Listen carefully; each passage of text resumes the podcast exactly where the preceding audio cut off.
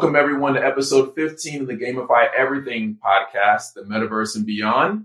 I'm your host, Marcus Howard, and today we are joined by Catie Di Stefano. Is that, am I pronouncing it correctly? Your last name? Yeah, that's correct. Yeah, that's correct.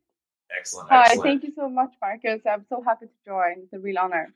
Thank you. Thank you for joining. Uh, this a little bit of housekeeping items here. Uh, this this podcast is powered by GamiFi. It's an IDO launchpad. It's basically a crowdfunding platform for all gamified projects, metaverse, blockchain gaming, play to earn, esports, et cetera, et cetera. It's, it's gamified. GamiFi is your platform of choice. Catie, thank you for joining us all the way from Europe. You're specifically where in Spain, I believe. Yes, in Marbella, Spain. That's right. All right, all right. And you, I believe, are six hours ahead of me. It's what near 4 p.m. or so there. Yes, it's 4 p.m. here, so it's late afternoon. What's the time at your place? It's 10, 12 in the morning. Early. But I, I've been up since six, so it's not so early for me now. No, you have kids, so you're used to going up early. Yeah, 5.30 to 6, like clockwork. And you have kids too as well, right? Yes, I have two girls. They're uh, three and actually she's just turned four. Uh, four and five. So two big girls, I think. How old are yours? My daughter will actually be five um, this upcoming Monday. Oh, And then my son is three. Aw. So thanks again for joining us. For those who don't know you, and, and you and I have been connected on LinkedIn for quite some time, you, you've done a lot of work in the metaverse space and in iGaming and in cannabis. Can you tell people who you are and, and a little bit about yourself? Yes, absolutely. So um, again, my name is Stefano. I'm based in Spain, but I'm originally born in Indonesia uh, and grew up in Sweden, which I consider home. Um, I have been in iGaming in 10 years now, so quite some time. I started out um, as a teenager. Um, it actually is a funny story. I was working as a cashier when I was 19, um, and I was robbed, um, which caused me to become uh, very, very much um, depressed in a sense. But I lost like all of my will to um, live or be social or anything, you know. So I started to like figure out what can I I do something. I need, I needed like a start over after I was robbed. So I looked over like at the internet where can Swedish people easily get jobs, uh, and they said Malta in the iGaming. So I just took a random flight there, decided like okay, I'll start over. um, and I got a job at customer support at a company called Betsson. It's a big Swedish company that supplies sportsbook, casino, poker, a lot of different things. And that was my way into the industry and it was never really thought to be a career Um, because I wasn't a big gambler myself. But as I got into it and I started to talking to a lot of players, uh, my view of the gambling industry completely changed. Um, in the beginning, as like you know, the house is trying to take money from people, and it's just like a lot of addicted, you know, players, and you know, it, you know, it's bad. It's like stigma around it. Um, but once I got into it and I started to talk to a lot of players, I'm seeing that you know this is not the players that um, the oper- operators really want. They have and want, they can afford to gamble, and I think you, you as an American, probably can understand that more because working. I started out in Europe, as I said, but I've the past three years now with Hard Rock in Atlantic City. Um, and the difference between American gambling and European gambling is so different. You Americans, you see it as an entertainment. You can go with your friends and gamble, and you know you can um, understand the concept that you're actually spending money to have fun. Whereas Europeans, when they gamble, expect to win every time, and it's just like that's why it's such a bad thing. Um, but uh, I started to fall in love with this industry because I just found the technology, especially working online, was so interesting. Uh, I've always had like a persona online. I think I've had more friends online than I've had in real life. It's just like one thing that I've just always liked, just talking to people all over the world. And um, yeah, that's how I got into it. And then from customer support, I worked my way up to um, a VIP manager. So basically, I started up a VIP department by myself for a couple of um, uh, casino brands.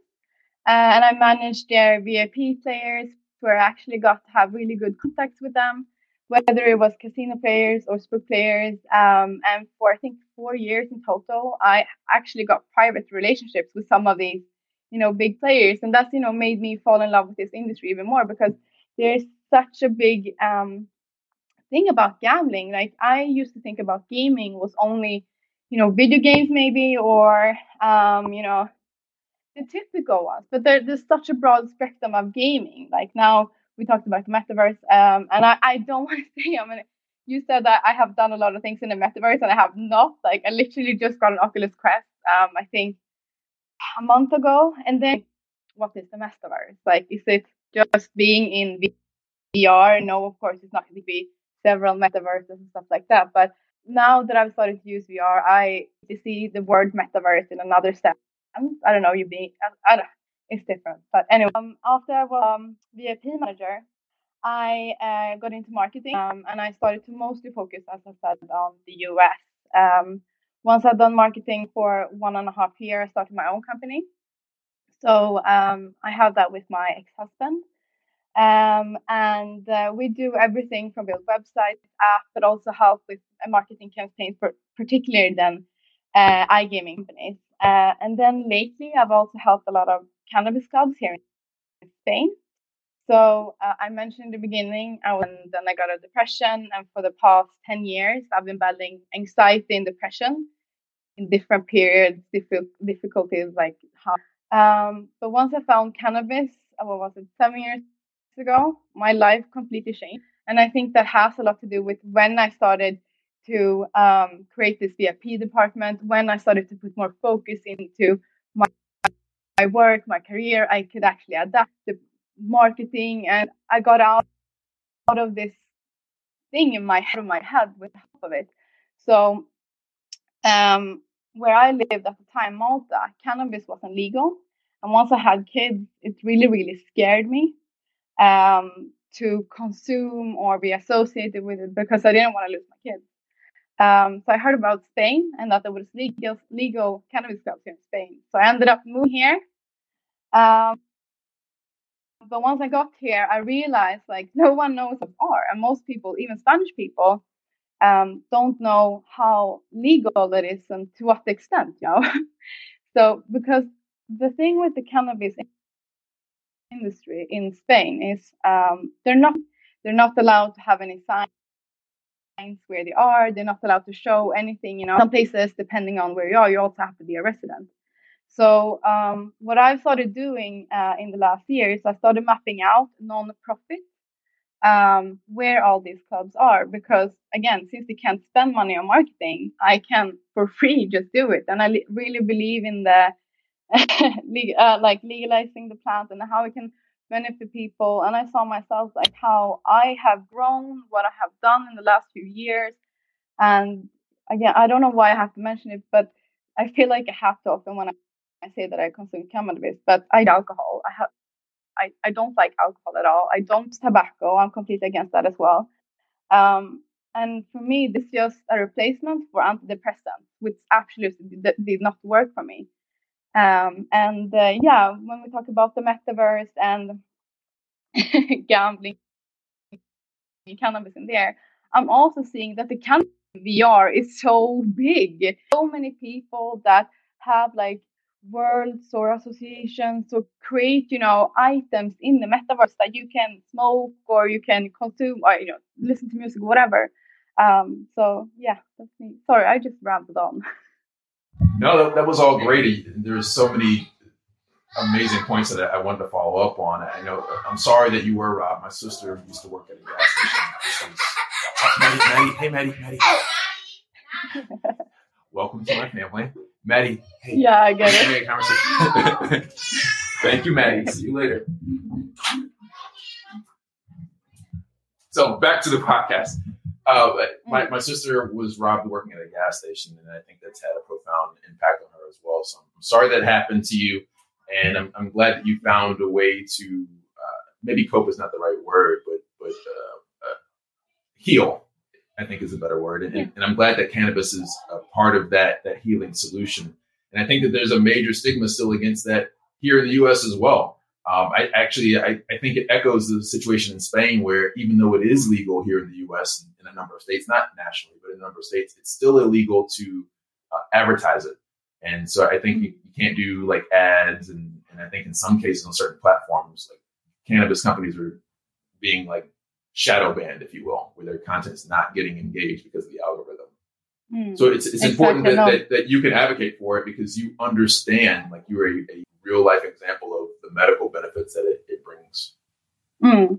No, I absolutely feel like that. And I think for me in the beginning, like I was always against it. Like I, if we just talk about cannabis now, like I, you know, a good girl to say, you know, I was uh, had good grades in school, everything up until that point when I was robbed. Um, I had like six months left uh, of high school when I was robbed, and it became so bad after that. Um, you know, the pressure what to say. The principal never everyone decided that I could, you know, finish, and that's how I felt with a lot of things. I couldn't complete um, who I was, and it was just an abruption. And then when I found cannabis, I was 22 years old when I tried it the first time um, which I think is very uncommon. I think a lot of people try in the teenage year, but I think I was lucky in that sense because I could really see the medical benefits of it.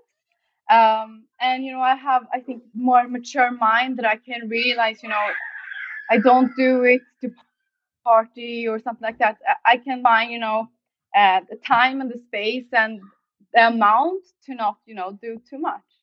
So, and that's also one thing that I was very surprised with when being a good girl. And, you know, in Sweden, uh, cannabis is so uh, forbidden. It's like actually you can go to jail. And, you know, if you have it in the hotel, they will like call the police if it's in the smell and stuff like that. So it's really, really bad. But growing up there, I had the view that it was mind altering and you wouldn't be able to do anything. You would be a drug addict. And like, now i would honestly i'll say i'm i'm a better parent i'm a better employee i'm a better i'm a better friend i'm a better daughter sister everything to my um, closest people because i have my medicine i didn't used to be like this you know so yeah uh, again uh, many congratulations and blessings to you for for finding a way to make yourself whole and and hopefully this podcast is just one of a number of conversations that need to happen in the space uh, back back on the conversation or the, the piece of this related more to the metaverse. Can you talk about more detail your experience with cannabis in the metaverse? Uh, potentially like bridging the gap between I've heard people talk about like you could go into the metaverse and order cannabis and have it delivered to your house. Just different really creative ideas. What have you seen so far, and what would you like to see? I mean, that uh, getting the, delivered to your house. I haven't heard that, but I mean, it's up and coming. I was actually talking to someone this morning about uh, McDonald's looking to being able to order hamburgers in the metaverse and having it delivered to your door. And I mean, that's amazing. And someone said, why would you want that? And I was like, well, to not have to take off your glasses, of course. Like, I hate taking off my glasses whenever I have to do something. And the same goes like, as in, uh, even like eating or like yeah even if i want to smoke or whatever like i hate taking off the glasses so having it, being able to have someone maybe to come and deliver whether it be food or cannabis or i don't know anything that would be amazing i saw someone else actually doing um, that they had the whole work um, like planned out the office in the metaverse so they could go and like grab a ticket with us like something like that. that that's amazing being able to stay in the metaverse and do it um, but cannabis wise, what I've seen so far, uh, again, I'm very, very new. I haven't seen a lot. but what I very quickly noticed is um, that the cannabis community is very, very big diverse as well. So I'm a big fan of AltspaceVR, which is owned by Microsoft. Um, and I feel like that's one of the best open world platforms just because like users themselves can create so much without having to, you know, use a company or a recreator that charges a lot. You can actually go by yourself and just do these amazing worlds.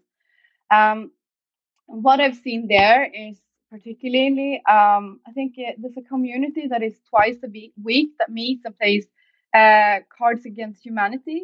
And what they do is basically, and afterwards they, they um, um, do what's it called, uh, Truth or Dare, uh, and they, you know, support each other and just like having fun. And everyone that I spoke to, I spoke to people in there that's between the age of 25 up to 60 years old, and all of them say like we don't like drinking alcohol, we're just here to like have a good time. All of them usually have kids around them.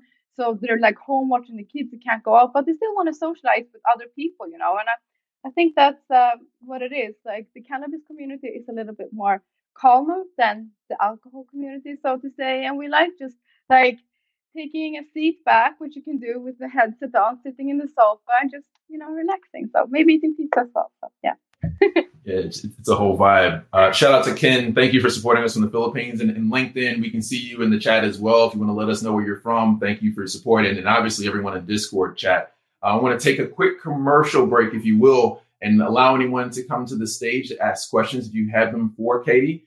If you raise your hand, I can see your hands raised here and promote you to the stage. And you're welcome to ask a question uh, live here in the Q and A. And while I'm on that note, again, this podcast is it's powered by GamiFi. It's an IDO launch pad for basically uh, creating and launching and scaling anything that is gamified, from the metaverse to blockchain games, play to earn, esports, etc. And on that note, I believe there is one more NFT left available to be minted out of their recent NFT, out of our recent NFT drop, drop that uh, happened on Monday. So if you go to I believe it's app.gamifi.gg or just go to www.gamifi.gg. Let me get that actual URL because I was in the middle of the podcast. Uh, GamiFi.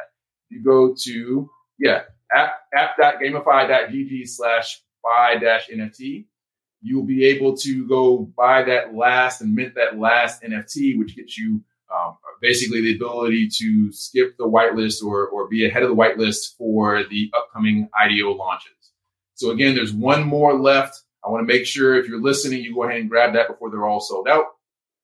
On that note, we, we don't have any questions asked here yet. So I want to shift gears back over to iGaming and the metaverse. Uh, you spent a lot of time, Catie, that I've seen in Grand Theft Auto 5, 6. Six? five, no, five. Five. Six is not here Six yet. Six is coming. Five, yeah, yeah. Right tell everyone about that because I, you you know you, you made the statement earlier that you have not spent a lot of time in the metaverse, but I think you would agree with me that the gaming industry is the metaverse and has been for for years. Yeah.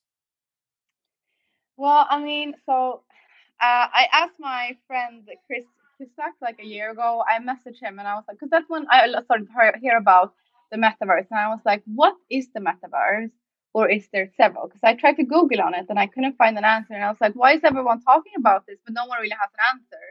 And he also said that, you know, it, it can be many things. So you're absolutely right. Like metaverse, okay, maybe I've been in the metaverse in the sense that I've played um, other games and I've been online and stuff. So um, Grand Theft Auto, yes, I'm a big, big fan. Uh, I have played the Rockstar games, I think both of my maternity leaves, like 24 hours. Like when I was breastfeeding, I would just have the kid on my breast while I was like playing. I just tell like kids in America, like you're literally being killed by a mother right now. Like you, should feel sorry. Uh, so Trash talking. yeah. Yeah, and then when I came back to work, like I told my friends at work, and they were like, I was uh, trying to make fun with me, calling me GTA mom, but I loved it, so I go by that name now, GTA mom. Mm-hmm. But anyway, yeah, it's uh, it was so GTA 5 was released in 2013, um, and in 2019, I think they um, released the casino in Grand Theft Auto. So I remember in my industry, a lot of people like saw this trailer when Grand Theft Auto was going to release the now, and they were like, "Oh my god, mystery!" You know, and what if uh, Amazon and uh, Netflix creates games and stuff? I mean, Netflix has done that now, but that was like one of the mm-hmm. scariest things for us at the moment. Um, but it's been two years, and I haven't heard anyone in my industry say anything about it or do anything. And like I, I was one of the first ones to just run up to play it, and I was like just waiting for someone to give a review or talk about. Like now, it's actually possible to go gamble um, in this Grand Theft Auto, and I think one of the things again, like um, since I love Altspace and stuff, like it's an um, Grand Theft Auto as well. It's an open world uh, game, so you can basically go around, touch anything, do anything. When they then released the casino and gave the possibility to touch and do anything in casino, meaning playing blackjack or playing slot machines or placing a bet on horse racing, that was like for us. So um, I started doing it a lot. Like I absolutely love going there. I don't know. I'm, I'm even though I work in gambling, I'm not a big fan of gambling in real life, like going to an actual casino. I love doing it online. I can do it like at an online casino, absolutely. But doing it now in Grand Theft Auto, that's so much more fun. Like I literally call my friends and we'll go and we'll sit by the slot machine. So we pretend to sit by the bar or new, you know, enjoy the view on the terrace. And that's the thing with Grand Theft Auto as well. Like it's so detailed. Um, one of the things, if you play a lot of casino, for example, you know that uh, return to player is very, very important. Then you need to see how many percentage you get back. So I was surprised when I saw that Grand Theft Auto had implemented all of these things uh, into their slot machines as well, in addition to changing bet lines, um, bet amount lines and stuff like that. So it was just so many details that I had never in my life could imagine that they would do without actually having um, a real casino. Um, and another thing, I was a little bit worried in the beginning, like how how does it work? Like, can they earn money and take business from us? Like, Grand Theft Auto, can they take business from us in the iGaming industry with this? But they have very good responsible gambling features. So one thing that we in the iGaming industry are very, very um, focused on is responsible gambling, making sure that um, players don't play for more than they can afford and that they stop playing when it stops being fun. Um, and I could actually see that Rockstar had implemented this in Grand Theft Auto as well, with a deposit limit, uh, with the possibility to not, you know, do certain things too long. And I just, it's amazing. I'm, I'm really impressed. it's, I think you made a profound statement there when you mentioned that you don't do gambling in real life, but you would in this virtual environment. Several things you said. That that's one of them. Uh, because I, I, went to Las Vegas for the first time two years ago uh, for CES, and as soon as I got off the plane, like there was literally a slot machine there, like in the, the gateway. Or, and, and then like every other 100 yards, there was at least one slot machine. And then when I got down to the actual businesses, there were slot machines everywhere. And I really didn't have any interest in, in engaging in the slot machines there because I've grown up playing video games my entire life. So I, I want something that's a little bit more skill based, yeah. a little bit more interactive than 15 or 20 different brands on top of the same slot machine experience. Uh, but I, I might spend my time doing that in Grand Theft Auto because I love playing video games. So I'm glad to hear that from you as well. And I also find it odd that you, you said something very specific that the iGaming industry was concerned about the launch of the casinos inside of Grand Theft Auto. But then you also said they haven't done anything since then to basically put themselves in the space, right? We know that anybody can make a game. Obviously, the casino industry is profitable.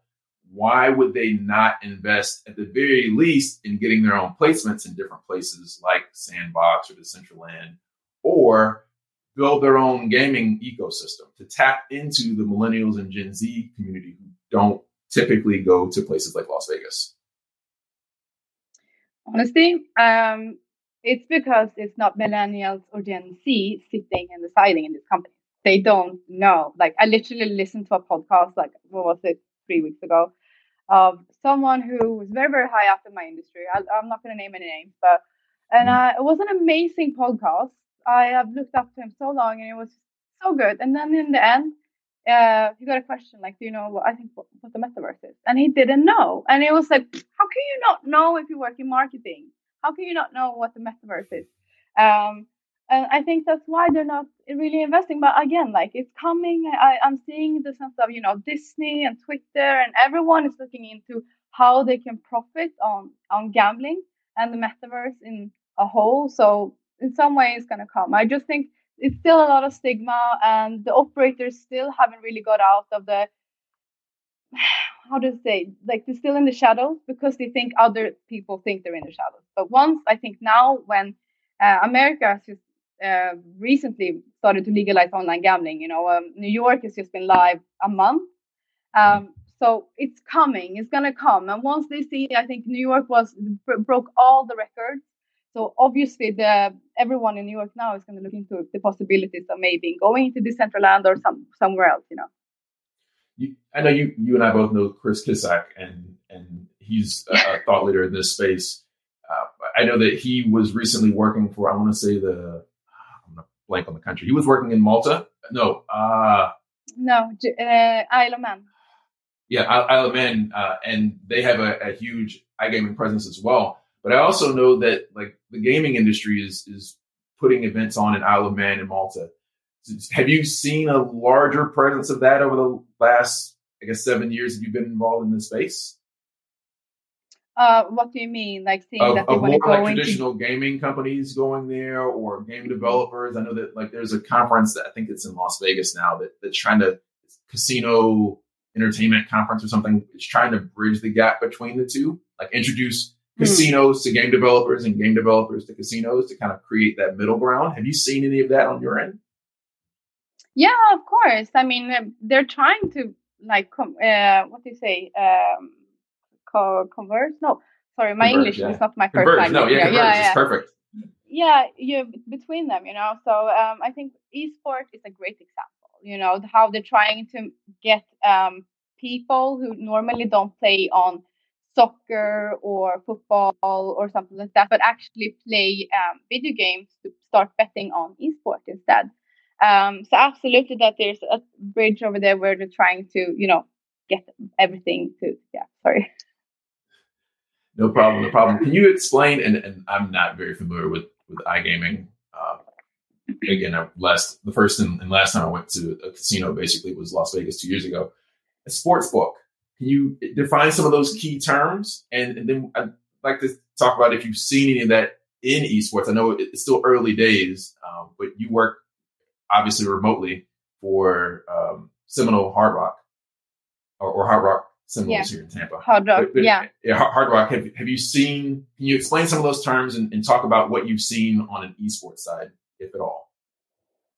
Um, so I haven't seen a lot to be honest. I know they just launched uh, in Hard Rock in Atlantic City, uh, like an esport area, but about that I don't really know. I haven't really worked on it.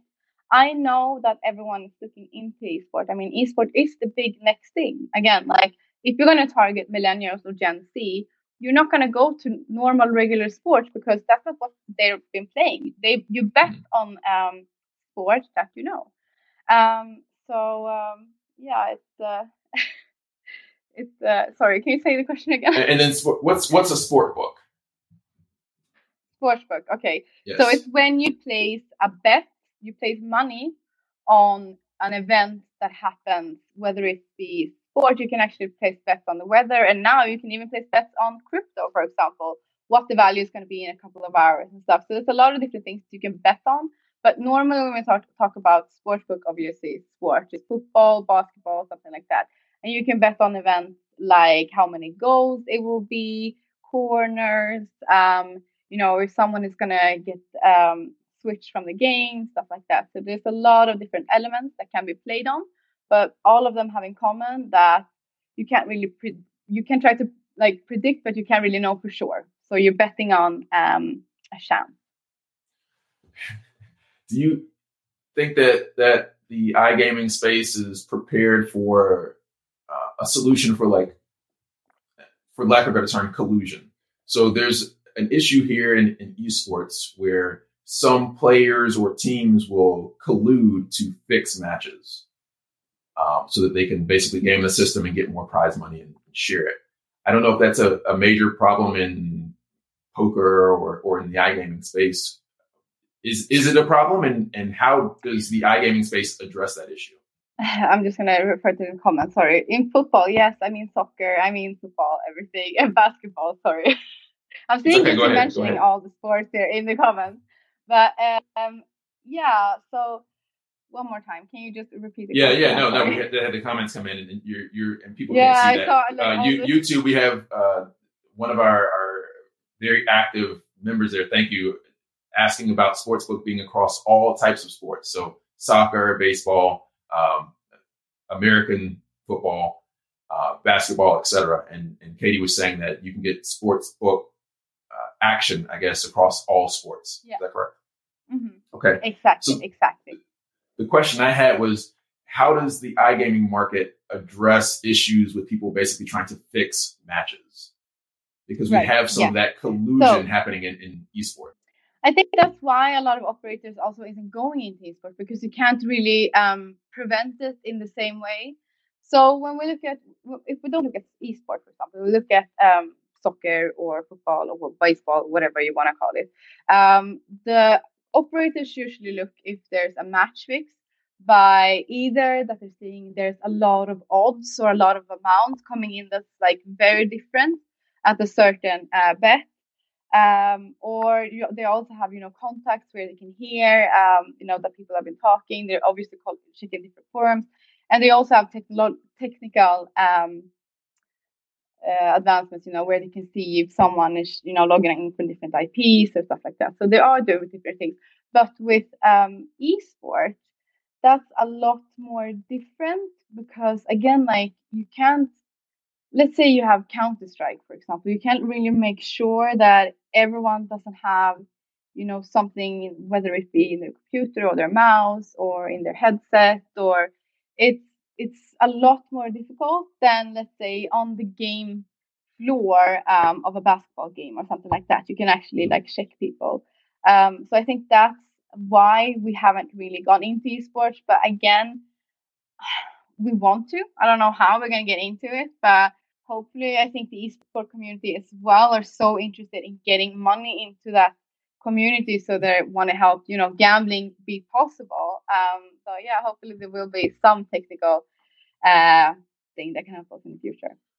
So let's take gta 5 and the casino there since you have some experience there. Have you seen any evidence of people trying to game the system there? Does it seem like it kind of reproduces the in-person sports betting and gambling experience no not really like so when i'm trying to do research for example like oh can you earn how to make money in the casino in GTA and stuff like that. Like the most thing I can find is just people recommending different um, slot machines that ha- have better turn to play than others. So there's not really anything you can do to cheat. Like the casino or whether you go to, which operator you go to, they're gonna have a lot of um, controls on you. So uh, Rockstar has done a great job there. They made sure that there's not really any fraud going on. They also have a second in-game currency to make sure that you can't really buy into the GTA dollars like super much per day to be able to bet.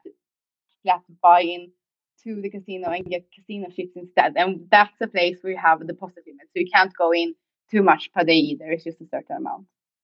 Okay. And I guess that makes sense because Rockstar, it's, it's their game, it's their experience. They control the odds versus esports, the players control the outcome. Let me say that differently. Uh, more or less, just like the house has has some sort of percentages of win rate and lose rate um, in in GTA because they've basically embedded the experience experiences code. Like they they've written code to create those same odds or similar odds. So it would be more difficult for the average person to impact the outcome because it's just mm. math versus esports. You have people their their ability to communicate offline and and you know the ability to throw a match you have that extra element there. Mm, exactly. And then there's one thing that I, I remember um, our mutual friend Chris, um, mm-hmm. he talked a lot about um, what is it? Integrity something. I don't remember the name, but where you actually start at the same game level, like you have the same amount of weapons, the same amount of everything. In GTA doesn't really have that, and I think that's why you know they can't really either um, get into the esports side of it. Do you understand what I mean? Mm-hmm. Yeah, there's there's yeah. no level setting. Yeah, yeah, yeah, exactly. It's um, yeah, it, was a particular name you had for it, but sorry, yeah. it's okay. Do you you see an issue with minors uh, engaging inside the the um, GTA Five casino space? Because obviously, like gaming is open to anyone who has access to it, and and even though GTA Five is a maturated game, like parents buy their kids games all the time. How how is Rockstar, or in your experience, have you seen they put in like age appropriate controls? I don't think they can really do anything there. I mean, Rockstar in a game by itself is but not really child friendly. yeah. Um. So I, I don't think if you either if you're just staying at the casino or no matter where you go, like it's going to be um, elements that you um, will account that are um, for adults again, since they have a second in-game currency and you have to buy poker chips that have a certain limit per day, I think Rockstar did a great job in making sure that children, if they enter the casino, the casino, um, can't keep buying or you know using the parents' credit card or something like that. Which I just to compare it to um, the PokerStars and the, the Poker VR app uh, in the Oculus Quest um, that I just have been playing now, and it's just in the in those apps you can literally go in and buy and spend the money without any controls at all.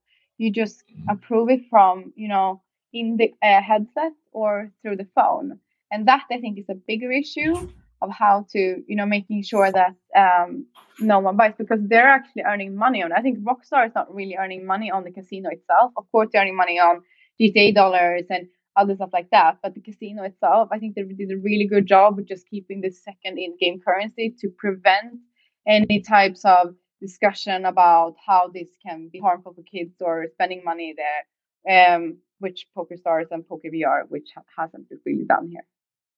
And I think that's an opportunity for for casinos and iGaming in general in the metaverse is that we have the concept of KYC, you know, AML, um, know your customer mm-hmm. and anti-money laundering. For example, if you, in order to, to be a part of the uh, GamiFi ecosystem and in many platforms, you have to basically, especially exchanges, uh, you have to verify your identity, uh, which includes your mm-hmm. age, right? So from that perspective, you can then prevent people who are under the legal betting age from being in an ecosystem. Uh, but I think the other side of that is you've got platforms like OpenSea where there is no KYC and anybody can misrepresent themselves or get a number of wallets and, and be a part of that. So I think that creates an ecosystem and opportunity for abuse. Mm. Mm, I completely agree. Um, and I had a really interesting discussion yesterday. Like, what what happens if OpenSea is deleted? Like, I just want to ask you, what do you think would happen if OpenSea is deleted? Uh, chaos, and then someone will basically step up to create a replacement. Um, I, I, think OpenSea has a number of centralized issues and, and, integrity issues as a whole. So I personally wouldn't mind if OpenSea went away, but I don't have a major stake in OpenSea. And what about, about your you? NFT book? No, I'm, I, like wasn't your NFT book on OpenSea or that? It, it is on OpenSea, but it, it uh, you know it's the asset we we minted it on a third party platform and then added it into OpenSea. So while that would be highly inconvenient because we're already using OpenSea, I, I think that there should be more competition, more options in the ecosystem and, and ultimately more interoperability. So the fact that that right now I'm dependent on OpenSea is, I think, an issue with the ecosystem. It's not scalable. Right. I mean, the point with Web3 is that you're not any one axe is supposed to be your own and not have to depend on third parties. Yeah. Uh, well, yeah, you're right. If, if OpenSea went, went down today, I, I would be in a, a, world of trouble for that NFT, uh, at least where it's being listed. And, and that's probably an opportunity for me to look at some other alternatives. So I don't have all my eggs in one digital basket. yeah, but it's also really difficult. Like, so again, I, I don't know a lot about this, but I'm looking into the NFT space and I'm trying to learn. Like, I have, um, I'm thinking about doing some things with cannabis cows, obviously. Um, but I haven't really decided. And it's just that that thing with OpenSea that you're dependent of it and that what happens if it actually gone? Like do how how much money is lost if OpenSea suddenly just disappears, you know? So just thought. Yeah, I think ultimately you want to keep your assets in your wallet if possible and in cold storage, so offline.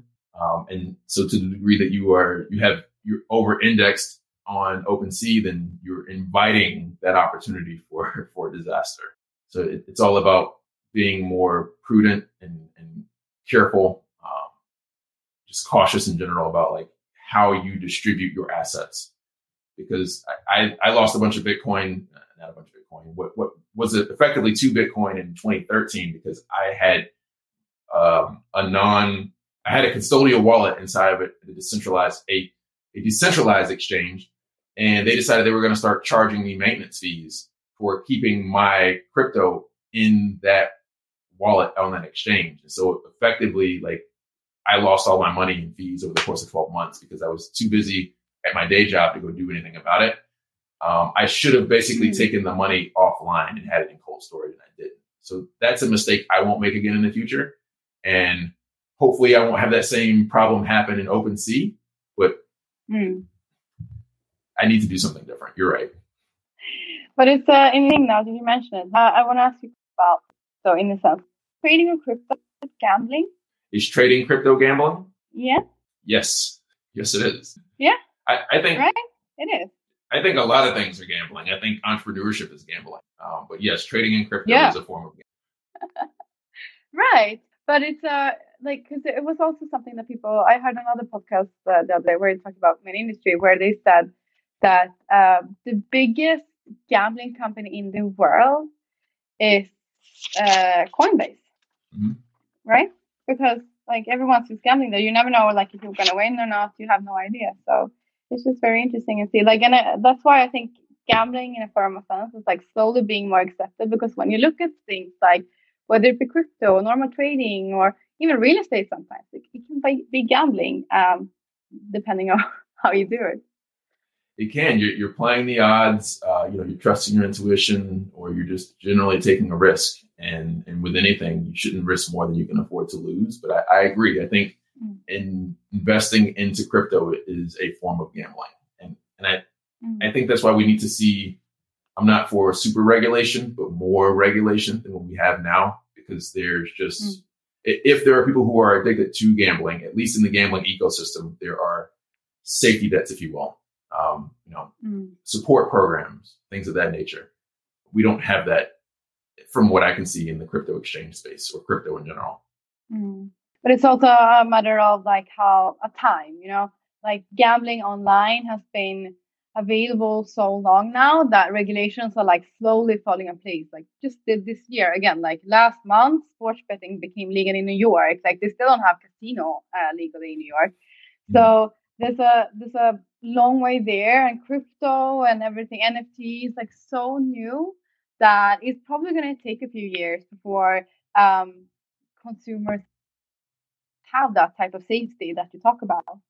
Um, but it's interesting also because the stock exchange wants to um, start uh, was it trading on NFT? Have you heard anything about that? NFTs. I, I haven't read Yeah. the details of that, but I saw that yesterday. I think that's interesting. I, I know that uh, DTCC, which is I don't know the, the acronym, but basically it's like the parent company, if you will, or or, or sister brother company of, of the New York Stock Exchange. I think that controls like options trading. They're Hmm. nationally headquartered here in Tampa. Um, and I know that they were hiring for some folks in you know the crypto blockchain space because they wanted to. They understand that that's the future of how like digital assets are going to be managed, and it makes sense for them to be ahead of the, the eight ball there. Okay, yeah, but it's so interesting all this. Like, and everything's happening so fast as well. Like, so many changes every day, every like something new. I feel like I just learned about NFTs, and now the New York Stock Exchange is jumping on it. So I don't know. Yeah, we're moving moving forward at, at lightning speed. Uh, I look forward to what what's going to happen in the future. Again, you know, I don't want to see it be regulated to death, but I, I'd like to see more consumer protection. Is what I'm looking for. The word phrase. Hmm. So we're I rounding agree. I think that's very important. we're, we're rounding out the end of the episode here. Um, we're up at the top of the hour. Is there anything else that you'd like to talk about here in the next few minutes? And if not, can you share where people can support you um, and follow you and learn more from your insights, or even join you for a game of, of poker in GTA Five? Absolutely. Well, um, if anyone wants to follow me on LinkedIn, I'm Catie Di Stefano, but otherwise you can usually find me on uh, Instagram or Xbox if you want to do that. The Oculus as Costa del Smoke, which I use as my Instagram. Um, and yeah, you can also find me on YouTube where I have some of my iGaming videos where I upload um, some information about, for example, trying Super Bowl in Metaverse, which was really cool. Yeah, I didn't know that the Super Bowl was in the metaverse. I missed that. Actually, I missed the Super Bowl altogether. Um, kids. I know, I know, I understand. I got a babysitter just to be able to see Super Bowl in VR. But yeah, it was, it was fun. Next year you have to join. Excellent, excellent. Well, thank you for your time. Uh, this has been amazing. I really appreciate it. I've learned so much more about the casino and, and iGaming and, and cannabis industries. So I appreciate you sharing your insights here. Uh, we definitely look forward to having follow up conversations with you from the GamiFi side. And um, everyone else, thank you for your time. We have a new episode coming up next Tuesday with Kevin Williams, who works with Spider. It's another uh, metaverse company. They're, they're looking more from a VR perspective. So kind of real life experiences, extensions of the metaverse. And with that, thank you all for your time. We'll talk to you again soon. Goodbye, friends. Thank you. Bye.